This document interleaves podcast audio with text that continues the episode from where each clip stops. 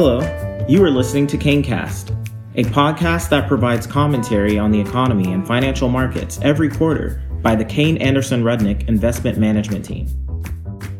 Hello, this is Jordan Greenhouse, Managing Director with Kane Anderson-Rudnick, and with me today I have Craig Thrasher, Senior Portfolio Manager of the Virtus International Small Cap Stock Portfolio.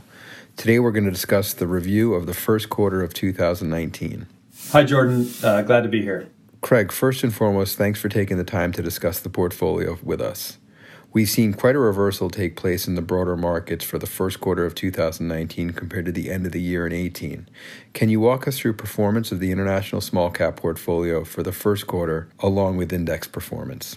Yeah, as you mentioned, markets around the world really had quite a sharp sell-off in the fourth quarter of 2018. And in the first quarter, we've seen broadly global equity markets having a really strong rally in the first quarter this year. Our benchmark, the MSCI ACWI XUS Small Cap Index, was up over, just a little over 10% for the quarter. And our international small cap portfolio was able to outperform the benchmark slightly during this quarter. The institutional share class for the mutual fund was up 11.9%. As we begin to take a deeper dive into the actual portfolio, what would you say were some of the key contributors to the strategy's performance during the first quarter? Well, that's a good question, because normally we wouldn't expect our portfolio to outperform in really strong up markets like we had in the first quarter of 2019. Typically, our best relative performance comes in years like 2018, where markets are declining. However, we did have an unusual amount of M&A activity during the first quarter this year. We had three of our significant holdings in the quarter involved in some form of mergers and acquisitions activity. One of our largest holdings is a company called Vostok New Ventures.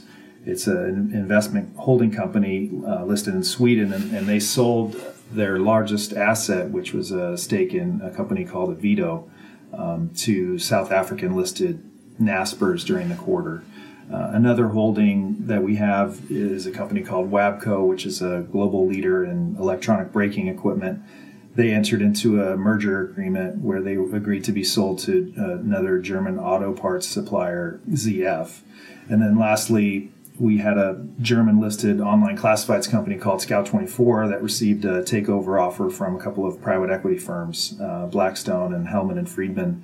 And in each of those cases, the companies had pretty strong gains in the first quarter. And so that allowed us to have strong relative performance, even in a really strong first quarter during 2019. Now, looking on the other side of the portfolio, what were some examples of key detractors that you saw during the first quarter of 2019? One of our largest detractors was a company called Moctezuma, which is the third largest cement producer in Mexico. The shares have underperformed recently as cement volumes have been subdued as construction activity has been a little bit lighter during the last few quarters, and so that's led to some recent underperformance in Moctezuma. Another one of our detractors was a company called N-Japan, which is actually a recent addition to the portfolio. They're one of the leading job board operators in Japan, and the stock has outperformed as the growth in that industry has decelerated a little bit in recent quarters, leading to downgrades in earnings expectations. And then lastly, a company called Duzon Bizon, which is a leading enterprise resource planning company in Korea, ERP. That declined after they reported fourth quarter earnings where revenues and profits were somewhat below analyst expectations. In each of these three instances, we believe that the recent weakness is temporary in nature and doesn't reflect any long-term concerns about the competitive positions of the companies we're invested in. Craig, my last question for you is, we've seen a slowdown in some areas of the globe, which have coincided with some of the dovish commentary within the U.S. as well as globally taking place. How do you view the international markets, and where are you uncovering continued opportunities? Yeah, we tend to find pockets of opportunities a lot of times when there's some type of cyclical concerns in the market. So, for example, we've been overweight in the UK for some time as Brexit-related fears have really dampened some investors' enthusiasm to invest in certain parts of the market there. In the fourth quarter, we established a new position in a company called Mortgage Advice Bureau, which serves the mortgage broking industry in the UK. And as Brexit has dragged on, the housing market there has cooled. Mortgage transactions have been declining, and that's caused a correction in Mortgage Advice Bureau stock. But we believe that the long-term attractiveness of the business is still intact, and so we're happy to take advantage of that weakness to initiate a position there.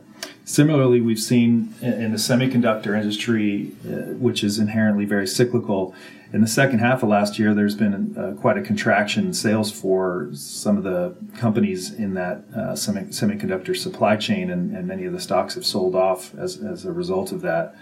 And during the first quarter, we were able to buy a new position in a company called VAT Group, which is a Swiss company that sells really high-end vacuum valves, mainly to the semiconductor industry.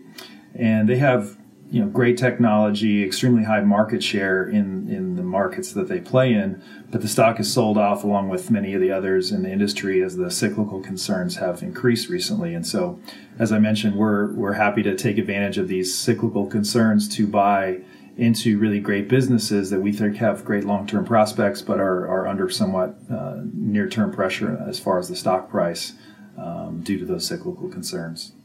Once again, I'm speaking with Craig Thrasher, Senior Portfolio Manager of the Virtus International Small Cap Portfolio, and his thoughts looking back at the first quarter of 2019 and overall outlook.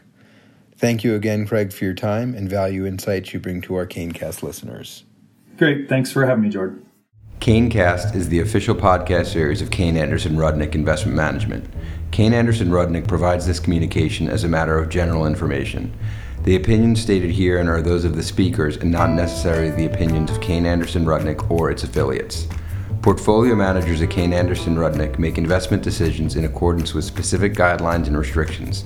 As a result, client accounts may differ in strategy and composition from the information presented herein. Any facts and statistics quoted are from the sources believed to be reliable, but they may be incomplete or condensed, and we do not guarantee their accuracy. This communication is not an offer or solicitation to purchase or sell any security and is not in the research report. Individuals should consult with a qualified financial professional before making any investment decisions.